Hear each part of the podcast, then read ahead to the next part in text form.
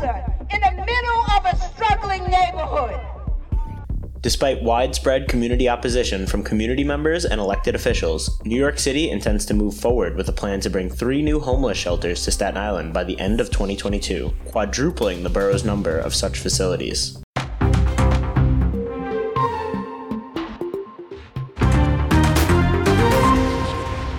Welcome to the Staten Island Advances from the Scene, a podcast bringing you an inside look at the biggest stories on Staten Island with the reporters who cover them. I'm your host, Eric Bascom, and this week I'm joined by Staten Island Advance public interest and advocacy reporter Paul Liotta to discuss the three new homeless shelters expected to open on Staten Island by the end of the year. Thanks for joining me today, Paul. I know you've been busy lately with election season really starting to heat up. Uh, what should Staten Islanders be on the lookout for while we work our way towards November? I think the national audience probably has their eyes on our local congressional race. Looks to be a rematch between Representative Malliotakis and former Representative Max Rose. Uh, locally, I think going into the primary, the most notable race has been the uh, Democratic State Senate primary for the North Shore and South Brooklyn. There's been some controversy in that race, to say the least, and um Yeah, I think uh, we're just looking forward to getting in November and seeing who uh, our new representatives are going to be. Yeah, and you know, that North Shore race that you referred to is uh, very interesting. Lots going on there, but uh, maybe we'll save that one for a different podcast. So let's get down to the reason why we're having you on today, and that's to discuss the new homeless shelters that the city is in the process of opening on Staten Island. Uh, this is a story we've been covering at the Advance for several years now, uh, really since former Mayor Bill de Blasio first announced his homelessness initiative in twenty seventeen. So what can you tell us about that plan that was announced back then, and what kind of the initial reaction to it was on Staten Island? Initially on Staten Island, I don't think it got a lot of traction. Senator Savino, she has a line, because part of the plan was called Turning the Tide on homelessness. Part of the plan was to site ninety new homeless shelters. And this isn't something that Senator Savino necessarily agreed with, but she kind of points out that, like, well, the mayor told, Mayor de Blasio told you what he was going to do. I, I never understand why somebody's surprised, which, I mean, to me is the correct perspective on people who seem shocked that, you know, we have new homeless shelters on Staten Island. But, I mean, the Turning the Tide initiative was sort of a just new way of approaching homelessness that's been a building issue in the city since at least the Giuliani administration. It's certainly gotten its fair share of criticism locally and throughout the city, but it was a it was a three-pronged initiative. I mean, first off, the idea was to keep people in homes and in, in their existing homes with affordable housing and an end to illegal ev- evictions. I would say some progress has been made on illegal evictions. In, in terms of affordable housing, I think that's only gotten worse. His second prong was improve services for the city shelter system. So better security with N Y P D, better mental health, better drug treatment, the services that people who might be, you know, living through crises that they really need. And then the final uh, prong was a really major shift in our entire shelter system. So starting in the Giuliani administration in two thousand, there was this shift toward uh, cluster sites, and they would basically just put homeless people up in hotels. So the sh- cluster sites were sort of, the city would pay a private landlord, a private apartment owner, a certain number of dollars, and then a cluster of apartments in a given building would be reserved for people experiencing homelessness. And then the hotel system, you know, was, I mean, pretty straightforward, same thing, but it would be for hotel rooms. And and it's not that those systems weren't without controversy. I mean, that murder that happened in the Ramada Inn, that was that type of situation. And what de Blasio wanted to do was essentially shift from those more private, you know, systems where you like put people in private housing or private hotels, and shift it to, you know, city owned, not necessarily maintained through work with like nonprofit organizations, where, you know, homeless people could go as they get themselves back up on their feet, or, you know, as they need it. Uh, so, I mean, it really was a pretty major shift in terms of the homeless co- population and like how we approach it in the city, but it has not been met, not met with, you know, controversy. Yeah. And, you know, I think you make a great point in uh, Senator Savino's statements kind of about, well, he, he told us that he was going to build these new sites all over the city, so I don't know why people are surprised that we're going to get some here. But I, I want to move kind of... go site by site here, I guess, and dig into some of the specifics on these shelters and some of the concerns that have been raised by the community. So let's start with the Tompkinsville site, the one that's going to be located on Victory Boulevard. So what kind of people are going to be living in this facility, and, and why do so many people on the North Shore, including Councilwoman Camilla Hanks, seem to have an issue kind of with this location? I think it, it, to talk about that site, it doesn't really start without the sheer size of it. I mean, it is going to be five hundred plus families. I mean, these are going to be mostly women and children. Uh, men don't usually make their way into these shelter systems, mm-hmm. but it's going to be on the corner of Victory and Bay, uh, same block where Eric Garner was killed. And there is another shelter that is about, I don't know, five minute walk away tops. It's on Central Avenue. Mm-hmm. Uh, so I think a big part of Councilwoman Hanks's opposition is, you know, both the size and that it's already in this area that, you know, we've been trying to push toward like a renaissance of some kind for decades now.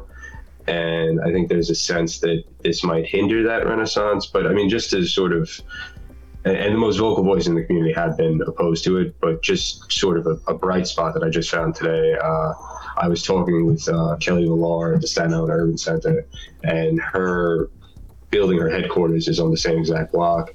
And she's approached Councilwoman Hanks with other members of the community, and they're sort of just gotten to the point where they're like, well, this is going to happen. So how do we ensure these people have the best possible experience and that it's the best possible experience for the community? Like, how do we work together to make sure? I, she referred to it as a as a virtual uh, muffin basket, which I thought was a nice way of putting it. And, and she brings up a great point because, I mean, despite what people, how people try to, you know, paint these situations, people living in the city shelter system like are having a really rough go of it. It's hard to be homeless to begin with, and then dealing with navigating the city's homeless system, homelessness system is even, it's extremely tough. But yeah, I mean, I think with that shelter, it's the size, it was with all the shelters, it's sort of that they were just kind of thrust upon us.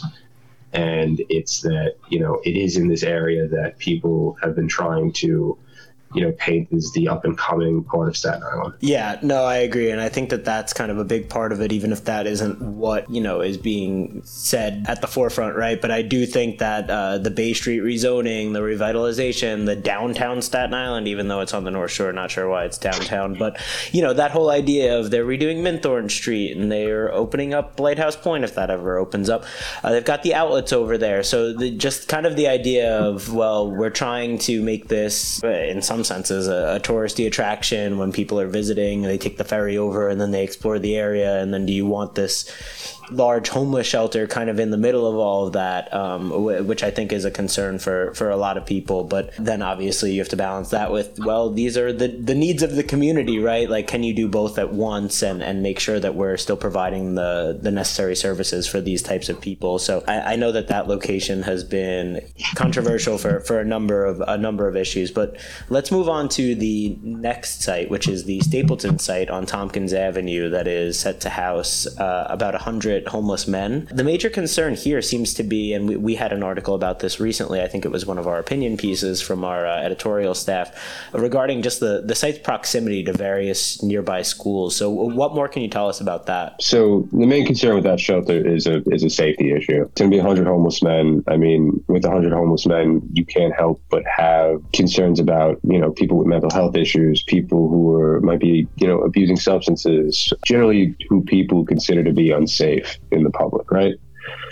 So there is that underlying issue. Now, with that, it's in the proximity to four schools, three school buildings. One of them is uh, the Hungerford School, which serves special needs children. There's the public school across the street. There's the intermediate school up the block. And that school also holds the charter school, the Eagle Academy. So basically, you have four b- school buildings that are going to be within very immediate walking distance to uh, what's going to be one hundred homeless men, you know, in a shelter. And I mean, there have been pretty mass protests. Uh, these are the ones that I've seen the most public protests for. Former Councilwoman Rose, she organized something uh, last summer saying that, you know, I mean, because this is in Stapleton, I mean, it's again, this is in walking distance to, you know, the Stapleton Houses. Why would the Department of Homeless Services place a shelter in the middle of a struggling neighborhood with the highest incidence of gun violence, where the local food pantry struggles to address food insecurity for hundreds of residents daily, where fifty-one percent of the residents of Stapleton are rent burdened and one in fourteen are unemployed? Does this sound like a neighborhood that can support one hundred homeless men? And her point was sort of that, you know, this is a community that deals with enough, like they have enough services here. Why are we, you know, citing this shelter on the site? And I mean, the site is, uh, it's the former site of the New York Foundling on Staten Island. And that was a, the Foundling works with uh, kids in the foster care system, basically. Uh, so it is a major shift to go from a, you know, and it's a big building. Uh, it's five, six stories. Um, so it's a major shift to go from, you know, a building that deals exclusively with kids in the foster care system to dealing with one hundred homeless men. So I think overall that site is like a safety issue, but I have heard from some officials, you know, sort of off the record, that they made the point essentially that, well, this site is, it's about two hundred yards back from the street. So with the proper security, it, they made the point that maybe this might not be as, you know, major concern as people in the community are making it out today. I mean, as things progress, I think that sort of remains to be seen. We'll be right back. The Mayor of Maple Avenue is a powerful multi-part podcast about Sean Sinise, a victim of former Penn State football coach Jerry Sandusky, who was arrested ten years ago for numerous child sexual abuse charges. The podcast series is written and hosted by Pulitzer Prize-winning reporter Sarah Ganim, who takes listeners into the world of addiction rehabilitation, where society can be quick to celebrate the consequences for abusers while not addressing the needs of their victims. Subscribe now to the Mayor of Maple Avenue wherever you get your podcasts. Yeah, and I think that this is really the most curious one to me, because when you just hear it on, on the surface of they're going to cite this homeless shelter for one hundred homeless men next to four schools, like, is that like a thing that, you know, do we see that in other parts of the city? What did the city have to say when we, you know, to in response to these protests, in response to these concerns from the elected officials? It, to me, it just seems odd that that would be a site that they choose. They wouldn't think, oh, well, maybe we should pick somewhere where there are less school children on a daily basis. I, I mean, that that's just a, a, a weird one uh, to me. So I'm curious kind of what the city had to say, if anything, kind of about that. I mean, I think that they just have the boilerplate, we're going to make sure it's safe. I mean, either they're going to make sure it's safe and there will never be an issue and they'll be right, or they're going to be miserably wrong one day. And that is going to be, that remains to be seen. I mean, the issue with all these shelters is that, so basically in the city building code, there is this thing called it's as of right development. Mm-hmm. And the city found a bunch of sites, wherever they cite them in all five boroughs, they found sites where you can do it as of right. So for example, the shelter in Tompkinsville, how it used to be the drive-through, uh, Wendy's, K F C. It's, they essentially left like a cornerstone of the building. And since you left the cornerstone, you can build as of right. Uh, the one in that we're going to talk about in Grasmere, that's an as of right because of weird zoning issues. The, and the Foundling building, they're literally not really doing anything to it. So it's as of right. And I mean, the city smartly identified all these sites around the city that, you know, they don't need to take community input. They don't need to, you know, ask about, well, what do you guys think of this? Uh, they like hold meetings, but they're essentially meaningless. So it's, the city made these decisions, they cited these locations, and unless the mayor makes a decision, you know, in the opposite, it is going through. Yeah, and That's it seems yeah, it seems like they really just kind of chose these sites more based on convenience uh, for them, right? Which ones are going to be the easiest to construct, the easiest to open, the easiest to operate, as opposed to really looking at, oh, well, maybe one with four schools next to it isn't the best choice. But, you know, if it's easier for them to do, it's easier for them to do, I suppose. And I think that that's probably part of some people's frustration with this. But let's move on to that last site that you referenced, which is located on Highland um, Boulevard in Grasmere, and will house fifty homeless women over the age of fifty. I understand that there was initially some controversy with this location regarding the zoning regulations. Can you explain that situation to our listeners? Yeah, but it might take a while. Um, Give us the gist. Yeah, obviously we don't need to go through the whole building code. Long story short, that is a doctor's office. A doctor's office in that location is not consistent with zoning in the area. But in the nineteen seventies, nineteen eighties, there was a major shortage of like doctor's offices as development was happening around the city. It's true in outer Queens, uh, southern Brooklyn, Staten Island, obviously. So they needed to figure out a solution because doctor's offices were not conforming to the zoning codes, and right, rewriting a zoning code is a nightmare. So instead of doing that, they offered, they essentially laid out an exemption to the zoning code. Um, that's how that doctor's office got put there. So the guy who owned it, who was a spinal plastic surgeon, I think, who owned it, he wound he had it for sale for a while, and the city came in and said, "Well, we're going to do it this way." And then former Councilman uh, Matteo had the idea that it did not conform with the zoning code, and uh, Borough President Otto at the time was actually on board with this too. But essentially, when I started talking to them, the Department of Buildings already told me, like, well, here's in the building code, A, B, C, like, how we're going to do this, why it's legal. I got into a bit of back and forth with Otto's office. It just kind of like, you know, the conversation ended at some point, fine. But they called me back and like, oh, yeah, the Department of Buildings is actually right. Like, that's how they're going to do it. And as with all these things, people talk about fighting it, but the city has, again, this isn't like, I'm not necessarily crediting the city with anything.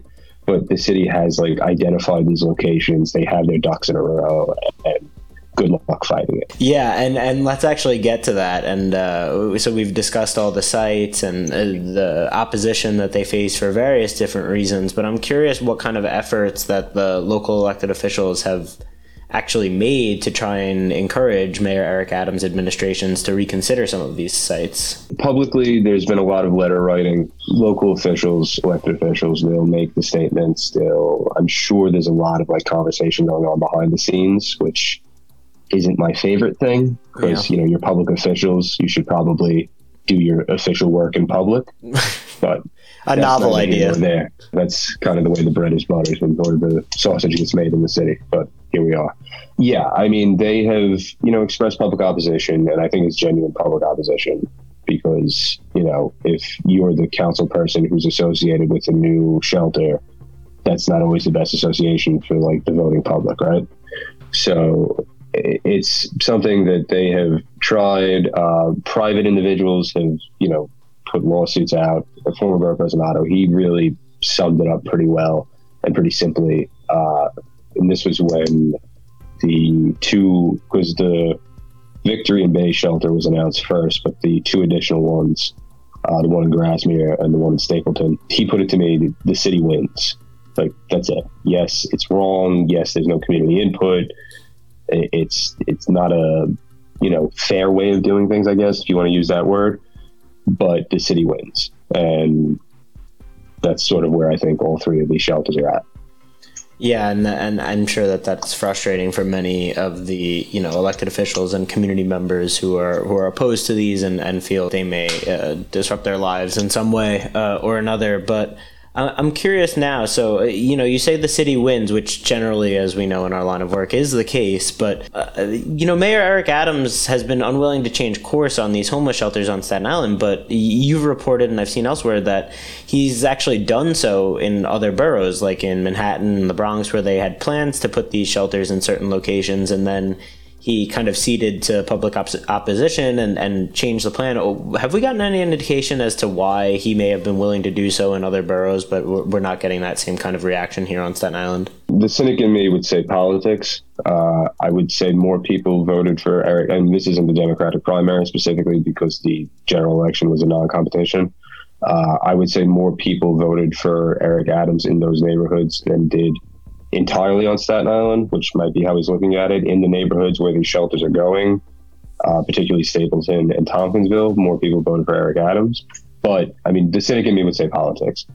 However, the like realist in me, when Mayor de Blasio put out the Turning the Tide uh, plan, he identified uh, you know the shelters throughout the city, and there's so many in the Bronx, and there's so many in Brooklyn and Queens and Manhattan. Staten Island had one, and it's the one on Central Avenue. And when the people in Chinatown, I'm much more familiar with that fight than I am the one up in the Bronx in Morris Park. But the people in Chinatown, when they were fighting it, like, they put out a map and they showed that, like, hey, yeah, we have A, B, C, D, E shelter in all around where you want to put this new shelter.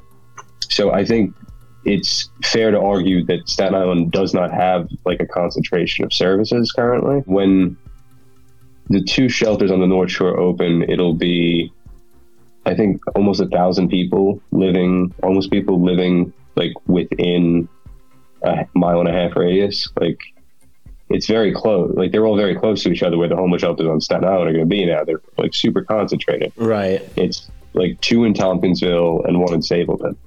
So I, I don't know if we're being fair to, like, the different neighborhoods on Staten Island at this point, but or if Staten Island's being looked at as a whole as it too often is. Yeah, that's a great point. Um, and, you know, I wanted to kind of talk about just homelessness in, in general in New York City and on Staten Island. Obviously, it's been a huge issue in N Y C for years now, but Staten Island hasn't seemed to be quite as impacted as some of the other boroughs. Obviously, we've had, you know, concerns in, in recent years regarding the ferry terminal and homeless people staying there, people uh, on the North Shore, uh, in that kind of uh, Tompkinsville area in general, around the park at Victory and Bay. But again, it, it doesn't really compare to what we see in some other parts of the city where they have the subway system, which has been an issue. And in, in recent years, we've seen a lot of uh, discussion around that. So I was just kind of curious how the number of homeless individuals on Staten Island compares to the rest of the city. Staten Island, the way the number the city puts it at is about a thousand. It's about a thousand homeless people. And the problem with tracking homeless people in general is that there are so many definitions of homelessness. Like, in terms of, uh, I think most people, when they think of homelessness, they associate with street homeless, which is people who are, like, sleeping out on the street at night, right? Right. But it could be something as simple as, like, say I, I break up with my girlfriend and she kicks me out. I'm, like, crowd surfing with buddies or something like that, right? Mm-hmm. Crowd, uh, couch surfing with friends. Like, that could be a, a type of, like, homelessness. Like, and obviously that's not the same. It's not as, you know, challenging, but mm-hmm. it, it's sort of a, a sort of malleable definition. Um, and there was reporting in uh, the nonprofit uh, City Limits, and uh, the New Yorker did a profile on their reporting over the weekend. And basically, City Limits found that if you consider homelessness in, like, a certain way, that the city's count itself is, like, thousand short. Wow. So just very, like, there aren't a ton of good numbers. And this is always a point people bring up, because the number the city puts forward for Staten Island is always around a thousand. Uh, it fluctuates because, again, homelessness is very fluid in terms of, you know, people getting housing and not getting and yeah. losing housing. Um, and there's always a challenge to that number. It's like, well, it's definitely less than that. It's definitely less than that. And I always just want to say to people, like, well, then show me a number. Like, show me a number and show me how you got it, because you're not going to be able to, because you can't, like, one person cannot take a census, or even ten people can't take a census of, like, Staten Island's homeless population. And it, and then it gets into different aspects. It's like, well, what do you consider from Staten Island? Like, what do you, is someone who's living in a shelter in the Bronx for a year and a half or, or for six months, I should say, or a couple months, but, you know, grew up on Staten Island, is that a Staten Islander? And it's it's very hard to keep track of the numbers. But yeah, I mean, the city has always put us around a thousand. The city puts it around uh, fifty thousand people in city shelters. Wow. And about a thousand of those are from uh, Staten Island. Wow. Yeah. So that's obviously a, a very small number when you look at in terms of the of the city's total. So I'm curious, I've seen in your reporting that some people have mentioned the possibility of the city housing homeless individuals from other boroughs in these new facilities on Staten Island. Has there been any indication from the city that this would actually be the case, and that they would be, uh, you know, for lack of a better term, importing, you know, uh, homeless individuals from other boroughs and putting them in these new facilities and kind of adding to Staten Island's total in a way? I would say yes, uh, that most likely there are going to be people from other boroughs, just in terms of, like, Staten Island's limited homeless population. It seems that it would be difficult to prove that, you would have to take a census of every person in every Staten Island, like, homeless shelter. And then eventually you'd find something like, oh, no, I'm actually from Brooklyn. Or like, oh, I'm actually from Queens, or I'm from wherever. Again, I don't know anyone outside of city government who has the time and the resources to do that. Yeah. So the city's not going to cop to it. I think the phrase they use is, uh, we prioritize Staten Islanders, which, you know, kind of gives it away itself. Is that okay? Yeah, it's like, okay, well, then it's not going to be all Staten yeah. Islanders then.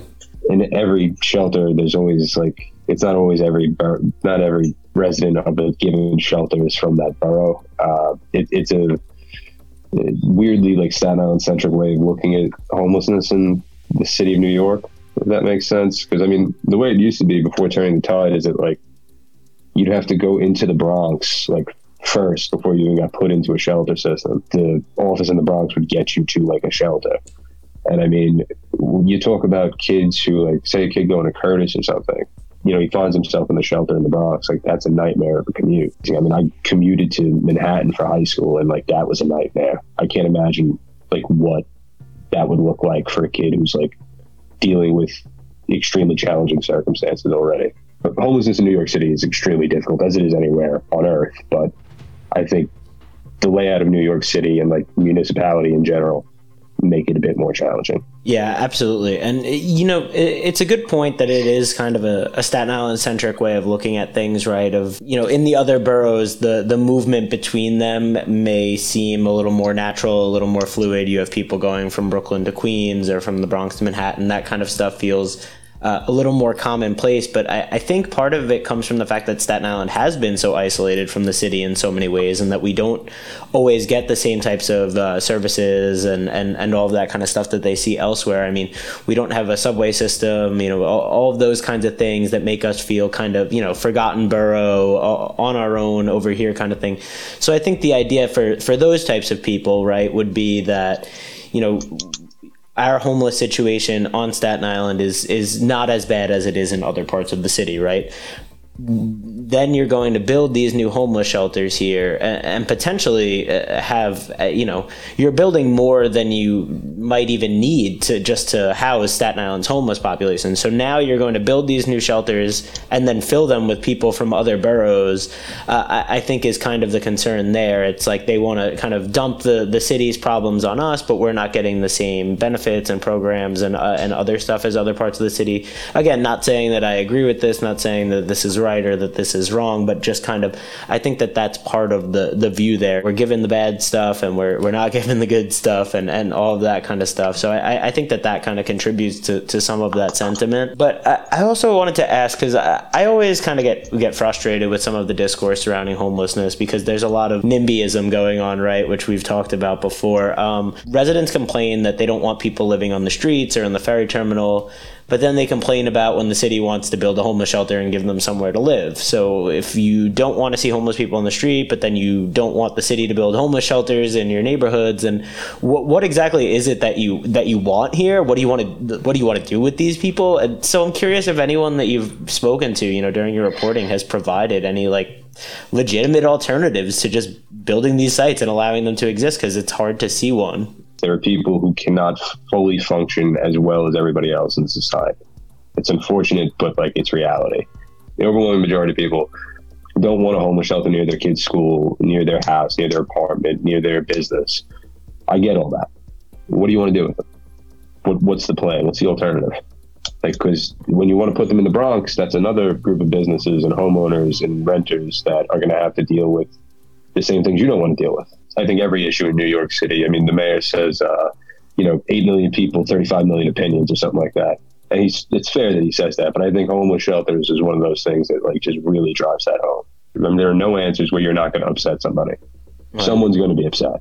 You know, there's varying strategies. Uh, Mayor Adams' strategy has been much more, it's been a lot tougher than I would say de Blasio's has, with, you know, the clearing of encampments and, you know, making people, constantly shifting them around, and, like, they just wind up in the same places that they've always been, and then the cops come in and they clear them out, and you take away their tents and you take away their personal belongings, which, like, I've seen some stuff where, like, I think a guy was talking about that, essentially, I'm not even sure if it was in New York, it might have been in San Francisco. It, it, he's talking about, like, how everything he owned, they just took. Um, like this is someone who has very little to begin with. Right. Yeah. I don't know how that's solving. Yeah. I, yeah. I don't understand. Yeah. It's a messy subject. There, there doesn't seem to be a, a great answer to it, but I'm sure that you will have uh, plenty of more very important reporting on it in the coming months as these start to open and we start to see some more of the community's reaction to it. So thank you so much for joining me today, Paul. I appreciate you coming on the show as always, and I hope to have you back on soon. For sure. Thanks for having me, guys. Have a good one, and uh, best to you. All right. You too. Thank you for listening to the Staten Island Advances from the Scene. If you like what you've heard, please make sure to rate and subscribe wherever you get your podcasts, and visit S I Live dot com for the latest on all these stories and more. Thank you for supporting local journalism.